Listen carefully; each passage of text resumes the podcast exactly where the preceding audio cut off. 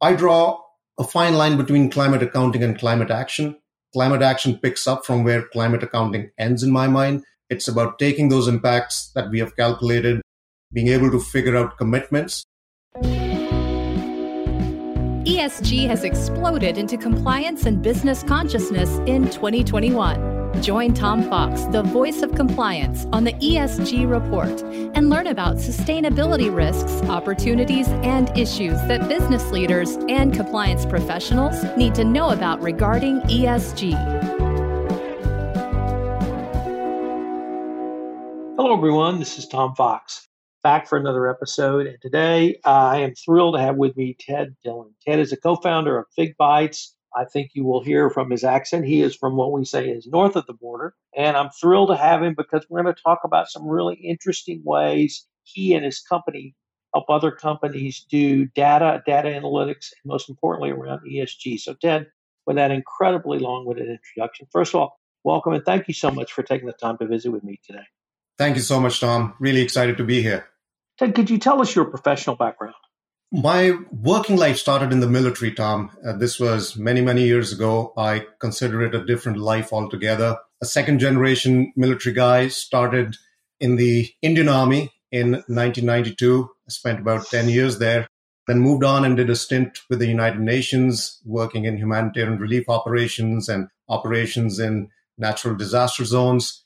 And then I had the good fortune of coming to North America, doing my business studies and getting wrapped up in the capitalist way of thinking and working. I got my first break in a technology company, and that's where my love for technology was found. Worked in consulting for a bit, consulting in digital healthcare, consulting in green technologies, and then I met my partner who co-founded FigBytes with me in 2014. Let's just go to that. Why did you guys co-found FigBytes, and what's your current role with the organization? I think it was an intersection of several things that led to the founding of FigBytes. First was just my experiences in different parts of the world with how humankind had destroyed the environment. You know, as I mentioned, I was Indian military and was stationed in multiple different parts of the country, from the high Himalayas to the deserts to the jungles. And I really saw up front and close how the environment was being destroyed. You know, you can go to the Himalayas and see glaciers melting. You can go down to cities like Mumbai and, you know, the monsoons result in flooding and people are rendered homeless literally on an annual basis. I mean, it's just an ongoing cycle now with, with severe weather events. So between that and then, you know, working with the UN where I was in places like Darfur, I could see, you know, the desertification there on the edges of the desert really leads to the desert expand. I've spoken to people from Maldives who are buying land in Australia and India and you know other countries because they know whatever we do as humankind, that country is going to be half submerged in the next 50 years. So all of those things stuck with me. And then the second thing that gave rise to the thought of building software was really the regulated carbon markets. If you remember, what happened post the Kyoto Protocol, the CDM mechanisms and the JDS mechanisms and the regulated carbon markets were all the rage. And I was just very interested by how one could buy and sell hot air. Because if you look at you know other assets, you buy an asset, it increases in value, and you sell it for a profit. Here was an asset that you bought and it expired. So that was the second sort of part that got me interested into building a technology. And the third, of course, was my job in with a software startup that made me realize, you know, software and technology can really solve complex problems in quick time. And if there was one problem that needed solving in quick time, that really was the climate, you know, scenario that the world was facing. I mean, to me, we've already passed the tipping point. It's not about avoidance or mitigation anymore. It's about adaptation. And therefore, you know, those three things intersected and finally led to the idea of FigBytes. So I talked to a lot of people on this podcast series. The name of the podcast series is Innovation and Compliance. And what I really appreciate is when I visit with someone like yourself is you and I look at the same thing and you see something very different. You see a solution or perhaps a business need or perhaps a business opportunity or perhaps all three. And it sounds like to me that's what you guys were able to synthesize and bring something to the market. And the thing I came across in doing some research for this podcast is the term climate accounting. So I wanted to use that to ask you, first of all, what is climate accounting? And then how FigBytes brings a data analytics approach to the problem and how you're able to help your clients using data to not only solve or help solve the climate problem, but also around ESG, ESG reporting and requirements from a wide variety of governmental and non governmental organizations across the globe? That's a great question, Tom, and, and it covers so much. FigBytes is a platform that tracks raw data for environmental governance, uh, environmental, social, and governance management. It takes that raw data, it converts it into impacts and metrics. It then takes the next step of analytics and enabling reporting to different frameworks like SASB, CDP, GRI, and you know there's really an overload of acronyms in this space.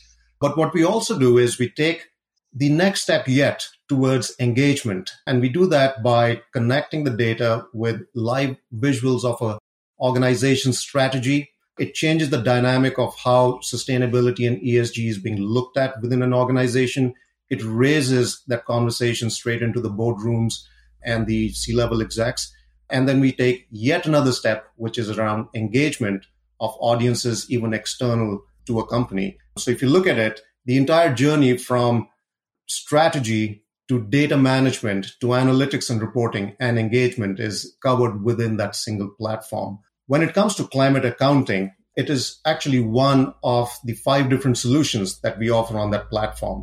We do offer other solutions like DEI, philanthropy, water stewardship, and supply transparency, all of the same single code stack that we built. And our aim is to start where the company's pain points are. So if it's climate accounting, we start there. And then, you know, our customers always have the opportunity to turn on more functionality as the needs expand or grow. Now, in climate action, we take operational data, we pull it into FigBytes through multiple different ways. Those could be connections with other systems that already exist within a company and are tracking raw data. We can pull data from utility websites so companies don't have to enter data into FigBytes. We can estimate for data gaps. We can connect you know, with standard systems where companies may already be submitting data like the US EPA's Energy Star. The idea is not to duplicate data capture. All of that data gets centralized within FigBytes, and as it's flowing in, the methodologies for converting that data into greenhouse gas emissions kick in. The system is built on the greenhouse gas protocol and the PCAF methodologies for financed emissions. So that becomes the first step towards climate accounting. The next step is taking all of those results, taking all of those outputs, producing the analytics that a company needs to identify hotspots and areas of improvements, and file reports to either agencies that may be driving reporting locally or to standards and frameworks like CDP, GRI, SASB, and off late to mandates and certain legislations in different parts of the world. All of that becomes one click. And that is what we do on the climate accounting side. I draw a fine line between climate accounting and climate action. Climate action picks up from where climate accounting ends in my mind. It's about taking those impacts that we have calculated, being able to figure out commitments. And those commitments could be things like a net zero commitment based on the Science Based Targets Initiative or otherwise, but getting deeper now into figuring out the initiatives that are going to help us get there. What are the waypoints that will actually help us get to net zero? What are the projects? All of that can be analyzed within FigBytes. We can do scenario analysis and come up with, with the right approach for an organization to get there. Climate action then takes those results and it bridges the gap between ambition and results. Because without that, what we would essentially have is greenwashing. Wow. I was going to ask a question, but you've already answered it. So let me see if I can perhaps summarize my question in an answer and ask it back to you. One of the things that strikes me and has struck me about ESG is that it is a business process approach and it's a business process approach along or through various initiatives. We've obviously talked about climate here, but you've also brought up DEI, supplier transparency, and others. And that the reason I see DEI is so powerful is it now allows us, or even in some cases mandates us, to measure things we haven't previously measured. And once you start to measure things, then you can begin to start to improve them. So, would it be a fair assessment for re- me to characterize the uh, ESG as a business process approach, or do you see it as something else? It clearly is a business process approach. And I also look at ESG as a reporting initiative as well. I think if you look at the evolution of ESG, and, and for people like you and me who have been following the evolution of the sustainability space for probably a couple of decades now, ESG is a new term that came up, let's say, about five years ago. Before that, it was sustainability, and sustainability was sort of preceded by a little bit of EHS. So, this evolution has, in my mind, been good because it's taken the broader sustainability requirements, which essentially could be qualitative in nature, and, and you would have some companies you know, doing things that really couldn't be quantified in a way that you could compare and contrast. I think what ESG has done, it's moved us into a phase of, let's say, sustainability 2.0, where we can get down to metrics and quantifiable numbers that can now be compared and contrasted across different organizations. Now, clearly, ESG is also something that's been driven, and I think for good measure, by the investment in the financial community. There clearly is this debate about double materiality and single materiality. Is ESG really just a way of looking at you know what's happening in the world and, and how it impacts a company and, and therefore it becomes a risk attribute that you know investors need to look at versus double materiality where you know we also need to look at the company's actions and activities and the impact they have on the world and the planet so I, I think over a period of time we'll find esg and sustainability will, will come closer together in definition but i'm glad that esg has at least added a sense of urgency into moving the needle in the right direction. I think that's clearly happened over the last two to three years. And a lot of that is being driven by the ESG initiatives and the processes that companies have put in place to address the needs of the different audiences, be those the investors or stakeholders, even you know the local communities that they work in. All of that now has moved to a, a place where things are being measured, things are being quantified. And I think that's good for the overall movement as well. Because if we can't compare and contrast and benchmark across different regions, across different countries, across different, you know, mandated frameworks as an example, I don't think we'll achieve the kind of improvement that we want across the globe and we won't hit the targets that we've set for humankind.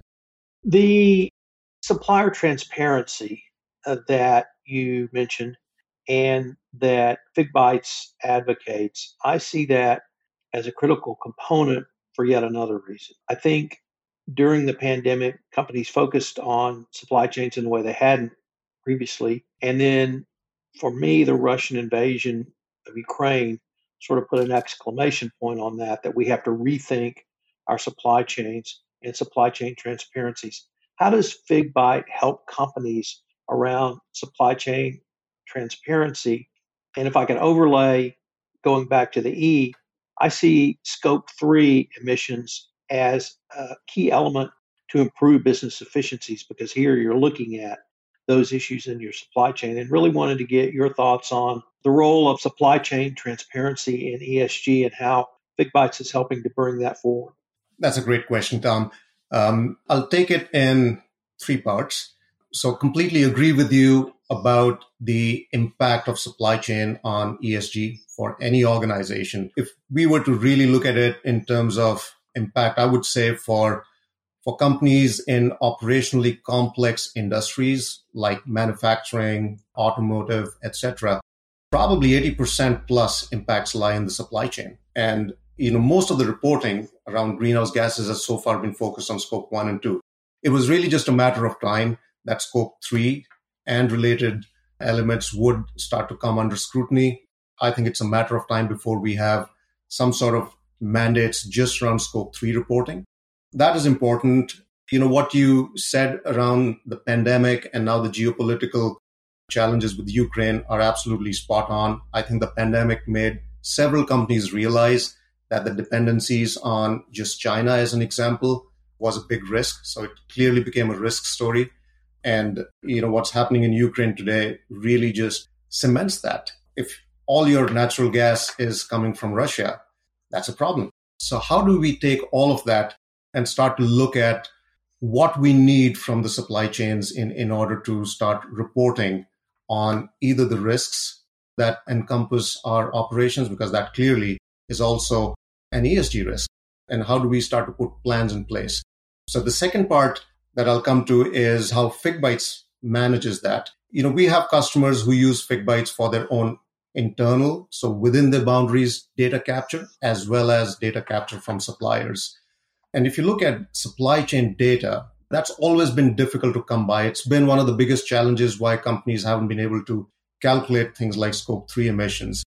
Because if you look at it, there's really three ways of dealing with data from the supply chain. Either we can get it and it's real data, which essentially means companies can convince the suppliers to share data with them. The second is we can't get it ourselves, and therefore we rely on third party data sets, which are available and we can access data of the suppliers from there. And the third is there is no data available for the suppliers, which unfortunately is the biggest category. And machine learning and AI algorithms and uh, estimation approaches have you know really mushroomed in recent years. So where FigBytes comes in is an attempt to do all three of those. The system is architected in a way where our customers can set up their suppliers. Suppliers receive invites. They can start to report the data that the company needs. And what we have realized really gets the suppliers going is when companies can offer something in return, some value in return you know, many suppliers haven't calculated the greenhouse gas emissions, so they probably can't report those emissions to you. Can we get raw data from them and provide some value in giving back calculated greenhouse gas emissions to them? That's of value to them. How can we create that value for the suppliers so they can be onboarded into that data reporting ecosystem? We also have AI algorithms, machine learning algorithms that look at data that's been reported, look at the gaps, they create the the algorithms that are required to fill out those gaps and you know where we don't have data at all we start to then estimate based on things like industry sector the region of the world that a supply chain goes through and at least try to get to a complete data set you know for our customers the third point i'll make the third part of why this is critical is clearly from an esg perspective companies have realized that the non-financial aspect is sometimes bigger than the financial impacts. And therefore, when you look at events like the British petroleum oil spill, as an example, or the Volkswagen emission scandal, the impact of loss of reputation and brand far exceeded any sort of formalized compliance based penalty. I think companies have realized that. And therefore, you know, when they slice and dice where those impacts are, they find that most of them lie in the supply chain. And therefore, you know, supply chain is going to become more and more critical in not just the data that's missing. We need to get that data, but also in evolving the right kind of strategies for companies where we may also realize that we've been focused on the wrong part of the equation. We've been focused on scope one and two, whereas really we can only make the change that we want to move the needle if we focus on improving our supply chain efficiencies. And to be able to do that is no easy task. It means educating suppliers. It means giving them value in return. It means dealing with suppliers in different parts of the world that will absolutely refuse to share data with us. It's not an easy task. We have tried to build it out in a way within FigBytes that it becomes one more module and allows our customers not just to track data from within their, I would say, boundaries of operations, but also from suppliers as well as customers that are outside of their control. Let me change the focus just a little bit to water stewardship and why you find this to be such an important part of ESG and how FigBytes is really helping to facilitate water stewardship. You mentioned the various stakeholders of every organization, obviously shareholders, but you also articulated the localities, the places where manufacturing does business or occurs rather, and companies do business. How does that all tie in together with the FigByte approach? So water stewardship is close to my heart because the region I come from has challenges with water. But if you look at it, water is the next carbon. I mean, look at what's happening closer to home. Look at California and the mega drought for the last decade now. I mean, look at the floodwaters in Jacksonville, Mississippi, and the fact that nobody could get fresh water there for weeks because the floods they destroyed the water infrastructure. And the stories go on and on. Either there is more water or there is no water. That's the dichotomy of the water challenge. Biblical floods in Pakistan can cause the same amount of damage and no water at all can cause desertification. So it's a resource with a tremendous impact and there's direct overlaps with climate. I don't think we'll achieve climate sustainability or we won't hit our climate targets if we don't take the other key element of the planetary boundaries into account, which is water. Water stewardship in my mind is about, you know, responsible use of water that is socially equitable, that is sustainable, and that is also beneficial to the communities from where we are withdrawing the water.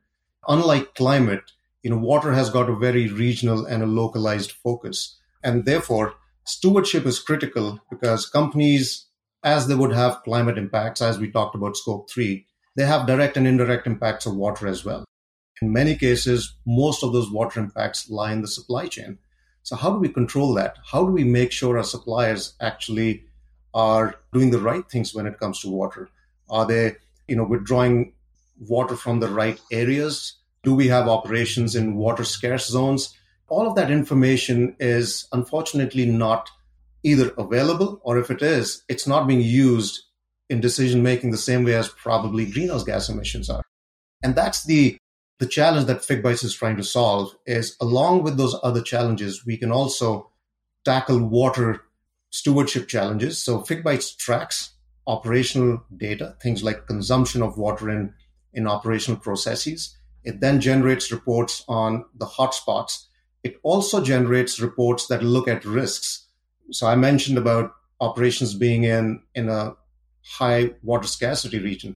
What about our operations having an impact on the local populace if we continue to withdraw water from that local watershed? What's the the amount of water left in that watershed? So to be able to do that, we worked with the UN's Aquastat database to bring in risks that we wouldn't normally be thinking about and create a picture of not just water usage the way we have always looked at it. So, you know, if you consume 100 liters of water, really that's not the entire impact we have. There are virtual water risks, there's blue, gray, green water footprints. And for companies that are using water in their products, that water impact of 100 liters could be anything like 500 or 600 liters. We need to be able to look at this new approach to water risk and include it as part of our overall ESG plan. I think it is going to become more and more critical for companies to look at water and do it in conjunction with their climate impacts. We have spoken about the environmental need for climate accounting and using that information. We have talked about the business process of ESG and how it can create greater efficiencies. I'd like to now turn to the investor side. And why do you see real time ESG reporting as critical for companies when they are reporting to investors, whether that be a U.S. public market governed by the New York Stock Exchange, whether it be owned by private equity, or whether they be trying to access funding from banks or, or other sources of capital. So I talked about the risks that investors see from ESG. You know, it's clearly become an overriding risk for several investors, you know, the non-financial aspect. And I think it's going to continue to grow in importance. Data has been lagging the impacts of some of these ESG risks. And it takes time to gather the data and bring it into a report format. If you look at the, the normal cycle of reporting that actually goes to the investors, data is captured for the past year. It then gets packaged and it takes sustainability practitioners or ESG practitioners about a year and that's the cycle that's fallen in place. About a year to produce reports to the CDP or reports submissions to Bloomberg or MSCI. And essentially, investors are then looking at risks that are probably a year old. And data that's lagging can miss out on the clear and present danger of certain issues that may be happening today. You mentioned the war in Ukraine. You know, how has that impacted supply chains? you know, what is the data that's available on it? If we were to speculatively take a company with a supply chain in Ukraine with data that was available about a year ago, and those were the reports that investors were looking at, it wouldn't give the right picture. And therefore, we have to trend towards as close to real time reporting of ESG impacts, metrics, and risks. You know, it's only then that the investors will be able to make the decisions to, to harmonize or balance their portfolios based on those risks. Otherwise, there's always going to be a gap between an event happening and the action being taken by the investors. Therefore, real time reporting is not just important, I think it's critical if we have to get the right kind of money flowing into the right kind of companies. Ted, unfortunately, we are near the end of our time for this episode, but I was wondering before we leave if our listeners wanted any more information on yourself, on FigBytes, or really any of the topics we've touched on in this podcast, what would be the best place for them to go?